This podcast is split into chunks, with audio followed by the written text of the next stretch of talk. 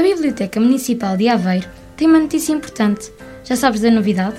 Quem é que ainda não sabia? Hum, a biblioteca já reabriu? Sim, e tem um novo programa. É ao sábado, 30 minutos depois do meio-dia. Saio da estante e vou à rádio num instante. A rádio? Quem é que vai à rádio? Vai o livro, à Rádio Soberania. Olá, boa tarde. O meu nome é Maria do Rosário Carvalho e sou vereadora na Câmara Municipal de Aveiro. Hoje venho contar uma história que se chama Eu e o meu papá, que é a história de um pai urso e de um filhote urso.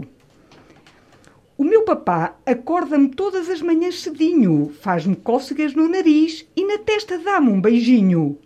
Saímos para explorar, há tanto para descobrir. O papá conhece os melhores segredos e ajuda-me a subir. O meu papai é um gigante, pois cá em cima também eu. Estico o braço muito alto e quase toco no céu. Encontramos um belo manjar. Hum, mel delicioso e dourado. Mas as abelhas vão se zangar. E o papá diz: Foge, para não seres picado. O papá levanta-me no ar e rodopiamos juntos a sorrir. Sinto a cabeça tonta a girar e o mundo à volta a fugir. Quando uma tempestade aparece e o céu fica feio e escuro, abrigamos muito, muito juntinhos. O papá abraça-me até me sentir seguro. Nos dias cinzentos de chuva, não tenho medo de me molhar. O papá ensinou-me um truque: saltitar, saltitar e dos pingos desviar. Corremos até ao rio, mas não me atrevo a mergulhar.